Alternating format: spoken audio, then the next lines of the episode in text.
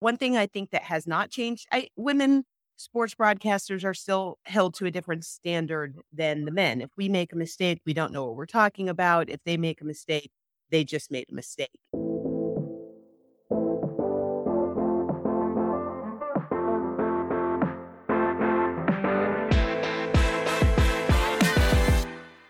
Welcome back to the show. We have another great guest today. We have the amazing Danyelle Sargent Musselman. She's a former sports anchor and television personality with over 13 years working at networks like ESPN, Fox Sports, and the NFL Network.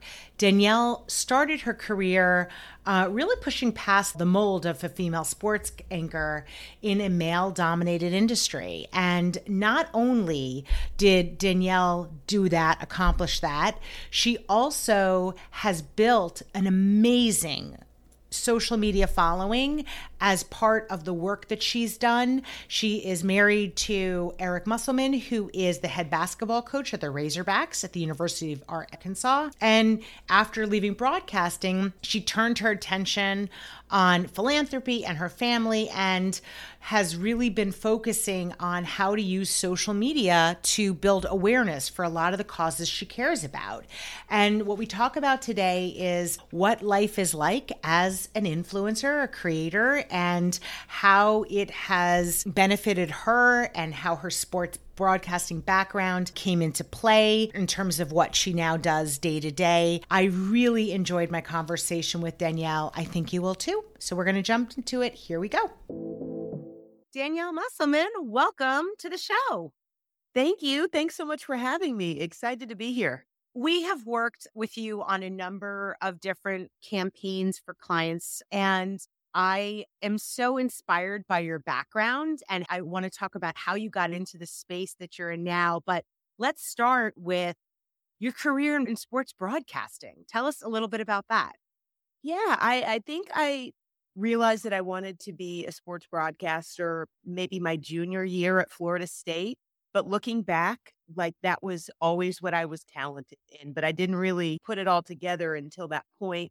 And I was always an athlete, grew up in a family that watched sports on TV, went to sporting events. And like I said, I just all put it together and I said, this is what I want to do. And it's funny because I even remember at that point that I wanted to do national sports. And like ESPN was mm. always the dream and the and a goal of mine. And it was amazing when I actually achieved that. But that's how I got involved in the broadcasting business. You start in a really small market, and that's what I did. I was in Macon, Georgia, and I worked my way up and had the opportunity to work at most of the major networks. So, really grateful and thankful to have been able to have a career that was something I was so passionate about.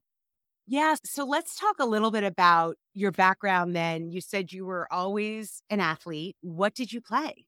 Let's see, what didn't I play? I by the time I was in high school, I settled on basketball and softball and I ran track. It's funny because I have a daughter now that does none of those things. but um, yeah, I definitely this as far back as I can remember, I just love sports. Still do. Yeah. So three sports. You did you said it was basketball, track, yes. and softball. and then as softball.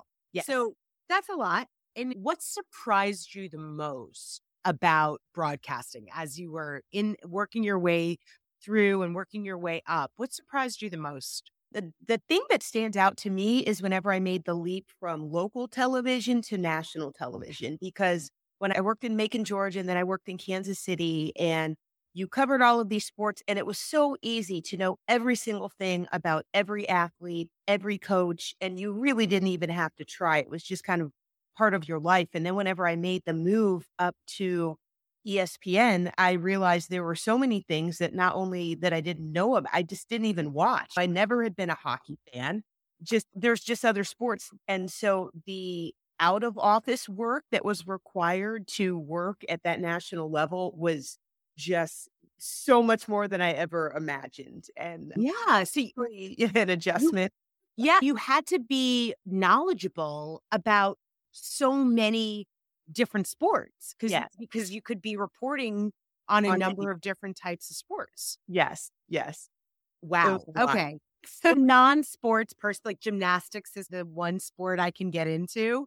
I cannot even imagine how you kept all that stuff straight in your mind. So now you got married. Mhm. Your husband is the head coach for the basketball team, the Razorbacks um, basketball team. Yes. Talk about the so first I'm just curious because you played basketball, was that just a good connection in terms of how you all connected to begin with? Yeah, for sure. It was definitely something that we both had in common, just loving sports. And it's funny because we both are huge sports fans and not just of basketball. And a lot of what we do here in Northwest Arkansas mm-hmm. involves the Razorbacks. And so we love going to softball games. We love going to football games. We love doing just like all of the things. And that's just something that we really have in common. Whenever I met him, he was not working. He mm-hmm. had um, been fired from the Sacramento Kings and was just really taking some time. Mm-hmm. And we've been married mm. going on 14 years. So whenever I look back at like the trajectory of our marriage, sometimes I was working, sometimes we were both working. And now he's working the, you know, 60 hours a week. And so the fact that we still love each other and can make it work is amazing because we've been through just unbelievable changes. Yeah. Well, I've had the opportunity to talk with Erin Andrews in the past in terms of her experience as a sideline reporter and some of the other things that she's that she's done in her career. And she's talked about it can be difficult for a woman in the male dominated field of broadcasting and in particular for sports broadcasting. How was that experience for you? And do you have advice for women who are thinking of going down that path and how to manage through it? Yeah. And it's really interesting. Erin, I believe, is right around the same age as me. And just Mhm. seeing how the field of sports broadcasting for women has changed from whenever I first started until now is so much different. Whenever I first started, there were very few women that were really doing it. I remember looking up to Robin Roberts. She was, her and Pam Oliver were like the only two Black women that I saw that were sports anchors or reporters at the national level. And whenever I started then, it was really like they wanted to make us just like the guys. They wanted us to dress like them. And then as the years went on, then we were allowed to embrace, hey, we are actually women. And so mm-hmm. it went toward that. But then there was a line where now we want you to be sexy. And you had, it's just, and so it was like finding my space through all of that. It's definitely different. One thing I think that has not changed, I, women sports broadcasters are still held to a different standard than the men. If we make a mistake, we don't know what we're talking about. If they make a mistake, they just made a mistake. And I honestly, I don't know if that's ever going to change. It just is what it is. But um, I definitely think so many more doors have been open. It's so much more common. People are used to seeing women on TV talking about sports. We'll still get those comments of they don't know what they're talking about. So- Yeah, and and and you could be in the industry and I have to tell you you are not the first woman who's told me this about being in a male dominated industry that even if you have more experience, more credentials than a guy, your questioned, your credibility is questioned and the guy's is not. And it sounds like maybe that is a theme within these male dominated industries that Oh, that is is. I I just had lunch with someone that is an executive, and she said to me, as a woman, they don't take you seriously until you're 35. And then when you're over 40, you're considered old. so she's, I, five years. yeah, I said, she said, I feel like we have this sweet spot of five years. And I don't think men ever walking around saying, yeah, we have a sweet spot of five years in our career. Yeah. Wow. And I- and I actually would love to uh, get your perspective. I've had a few other women in the past on the show who are television anchors. They've been on on television and in a market for a while.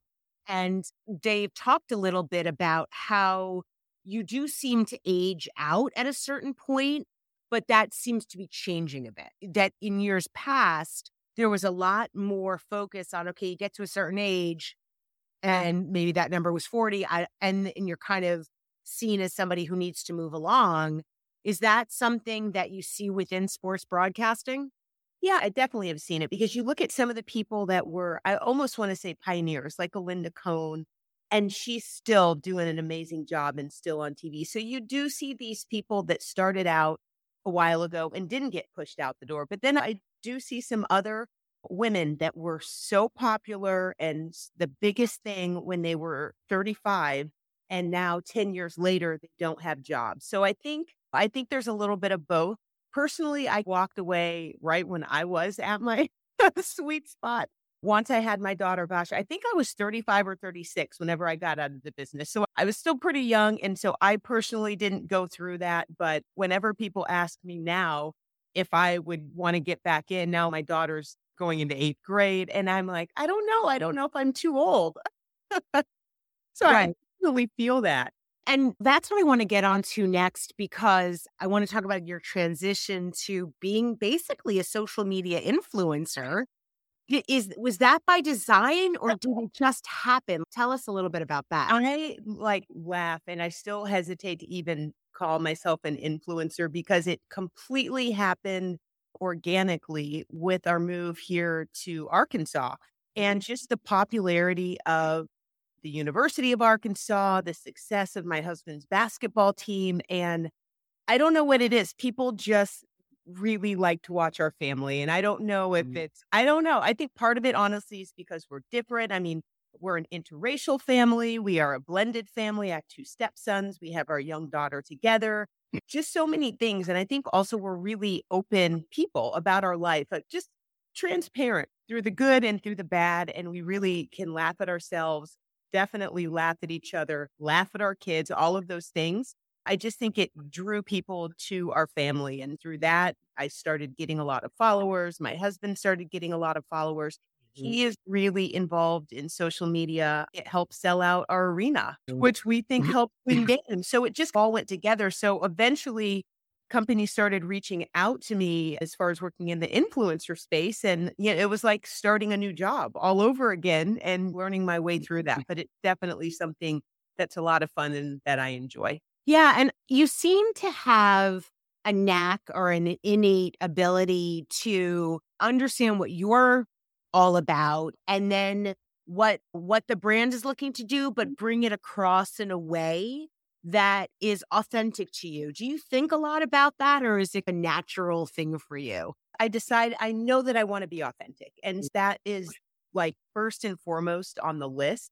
And so a lot of brands and different companies that come to me are people that I uh, products that I already use. Mm. And so that's really easy. And I think I've always like looking back, I always was the person that was like, oh, there's this great sale here, or this really works well, or this is a recipe that I like, or I like that product. I've always been a person that shared that. Now I just get the opportunity to get paid for it. yes, which is wonderful. And I want to talk a little bit about the business of influence because I understand, as you've mentioned, that you didn't really set out to say, I'm going to be an influencer. You just started sharing authentically your life, what was going on, and people were drawn to that. And I do uh, want to understand from your perspective how do you think about influencing? Because people follow you, they respect you, they want to see your journey they are influenced by what you do and what you say. So, how do you think about that and the responsibility of that? The most important thing, I mean, everyone has like weeks where they maybe want to be off of the map. And I have to avoid doing that. And so I it, that's one thing that I have to think about is consciously posting. And that's not 90% mm. of the time that has nothing to do with paid content. It's just yeah. about sharing my life. And a lot right. of times um, I'll look at the beginning of the week and I'll say, what are we doing this week? What would be good content that people want to hear about? Or what do people want to see out, out of what I'm doing this week? And so that is just a different way of thinking that I certainly never worried about before. I think the average person is just like, oh, dressed up. I look cute today. Let's take a picture. So I just consciously think a little bit more about what I'm posting and what I'm talking about. And I just keep saying the word authenticity. And I just, I just want to be my true self. And that's what yeah. happened to me. And it's interesting because I think that many people who are not in this industry, but uh, let's be honest, so many people, everyday people follow social media influencers who they've come across in social media because almost everyone's kind of engaging somehow in social media. So I think the average person doesn't really understand the work and not just the work, but the the amount of time and and energy that people who create content and nurture their audience, how much goes into it. Can you share a little bit with people so oh, they yes. understand what goes into it?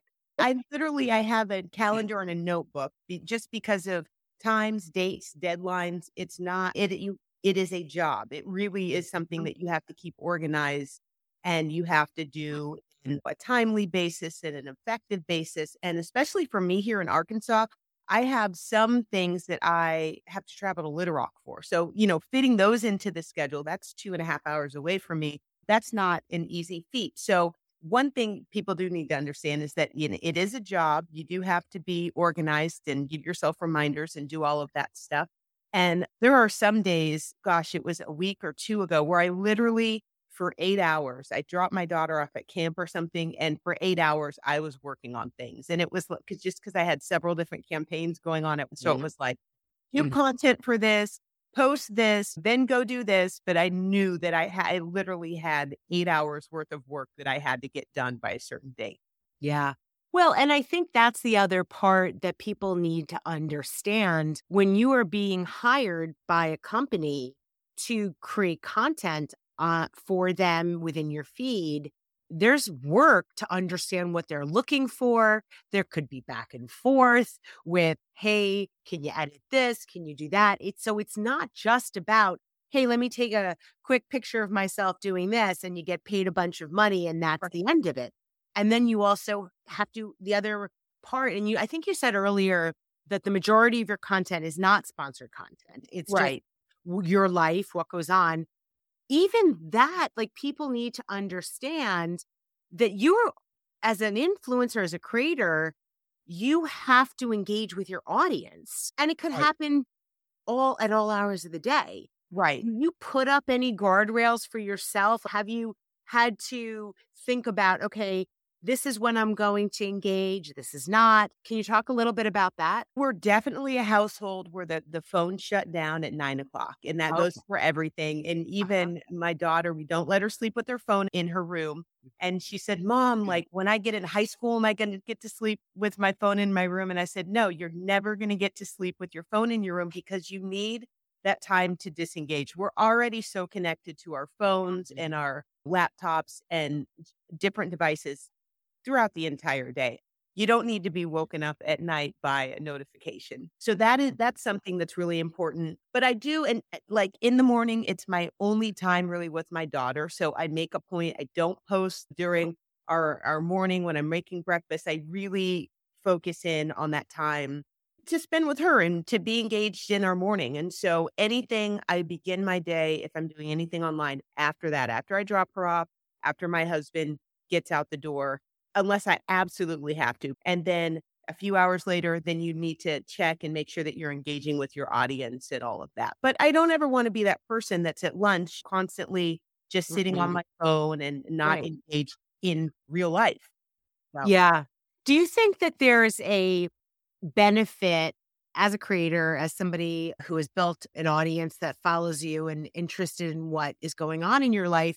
Do you think that there is a benefit to have not maybe grown up with social media like your daughter is? Yeah, absolutely. It, the funny thing that what I forget sometimes is that her friends follow me and mm-hmm. she'll so I'm very conscious I don't post a ton about her. You know what I mean? And mm-hmm. if I mm-hmm. do, I always get her permission. Yeah. And if it's something funny or whatever, I'll say, Are you okay with me posting this? Because I just don't think about it. And then she'll say, you know, oh, mom, this person commented on what you posted. Or sometimes her mm-hmm. friends will be DMing me from school or something like that. So I do try to really be aware. That's something that I never had to deal with growing up. And I look at my daughter, who's so beautiful at 13, and I'm like, I did not look like that. maybe if I did, I would have wanted to be on social media.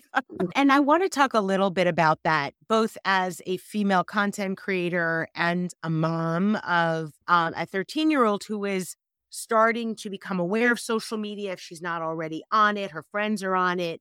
Do you think that as women, we get different types of comments, especially as a public personality? Do you get different types of comments that maybe a male creator or male influencer wouldn't get. And I've been uh-huh. talking with a lot of female creators about this. Right. a little bit of a trend that they they are surprised sometimes by the types of comments that they get and they think that maybe the male influencers don't get those comments. That's possible. I am a, in a little bit more of a different category, I think, than other influencers because the reason why I have so many followers is truly just because of my husband's job. Yeah. So uh, when I compare his his social media to my social media, he's a coach. He gets people like going off on him on social media like on a daily basis. Oh, interesting. Yes. And so if we're going through the stretch where like our team has lost a couple, I won't even get on for mental health. Like I'm very aware of, yeah. of that. And how that makes me feel and I will stay away from it if I need to. But so in comparing mine to his, he gets a lot of negative. He gets tons of positive, but he any coach or, or athlete or player, they get tons of negative stuff. And so I certainly don't get that. And I definitely don't I'll get some creepy comments here and there or direct mm-hmm. message, but the mm-hmm. majority of my followers are Arkansas fans and they know my husband. So yeah. it's almost like a respect thing. So yes. I certainly don't get a lot of that kind of stuff. And mm-hmm. I've really learned that Twitter, which I'm not super active on, is way more negative than mm-hmm. Instagram for mm-hmm. whatever reason. And I, I'm not on TikTok, so I don't know how that goes. But Instagram, I think for the most part, is pretty positive, at least in my experience. Yeah, no, that's a really that's really interesting. I had not thought about the fact that at any sporting event, people always, all the fans always have an opinion, right? and I agree with you on Twitter. It's really interesting to watch any type of sports game while you're also on Twitter watching the comments. Oh, it's unbelievable. Yeah. So, thinking then about how social media has helped with some of the things you are involved with, some philanthropic organizations. Well, how do, has social media help with those things that that you're passionate oh about? My, it's been incredible. It's honestly been the biggest blessing that I would have not even imagined. One of the things that I started here in Arkansas is the Suits and Sneakers Gala, which is an American Cancer Society mm-hmm. event. And we were able to raise in the first year just a little bit over $300,000. We're now going into year three, and it's going to be an $800,000 plus event. Mm. And that's, it's unheard of. Even like all of the representatives from the other states are like, how are you doing this? But what happened with that event is the majority of the seats were taken by people that sponsored the event. And so there were very few tickets. A 500 person event, we maybe sold 50 individual tickets out of that whole thing people then saw all of the amazing pictures. It's a really fun event, but they saw all of the action, all of the pictures on social media, on my social media, on my husband's social media. So much so that the week after the event, we had people calling saying, How can I get in? How can I sponsor? And here we are. The event's not till October. We've been sold out for over a month.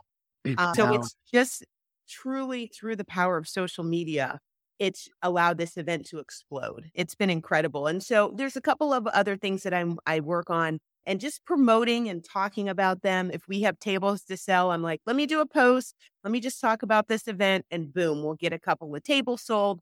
It's just more exposure for the nonprofit that I'm working with, more people asking questions because I have found that so many people want to get involved and they don't they just don't know where they don't know how they don't know what they want to do and i think me just constantly bringing all of these options and opportunities it makes it easy for people I love that. And I think it goes back to the question we were talking about earlier, which is this responsibility, someone who does have this power to to help raise money. I mean, using your audience and your following for good and get and this is such a great sort of example in action yeah. of you being able to do that if you think about where you want to take your social media where is it eh, are you going to continue on doing what you're doing what are your thoughts on what you're going to yeah. do next? yeah that's honestly i just want to continue what i'm doing and take it day by day and you just never know what's around the corner. I mean, being an influencer was never on the radar.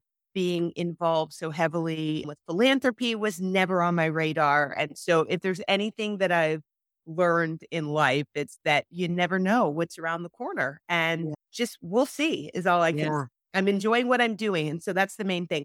I, I only want to do what I enjoy. And so. I'm I'm having a great time so far.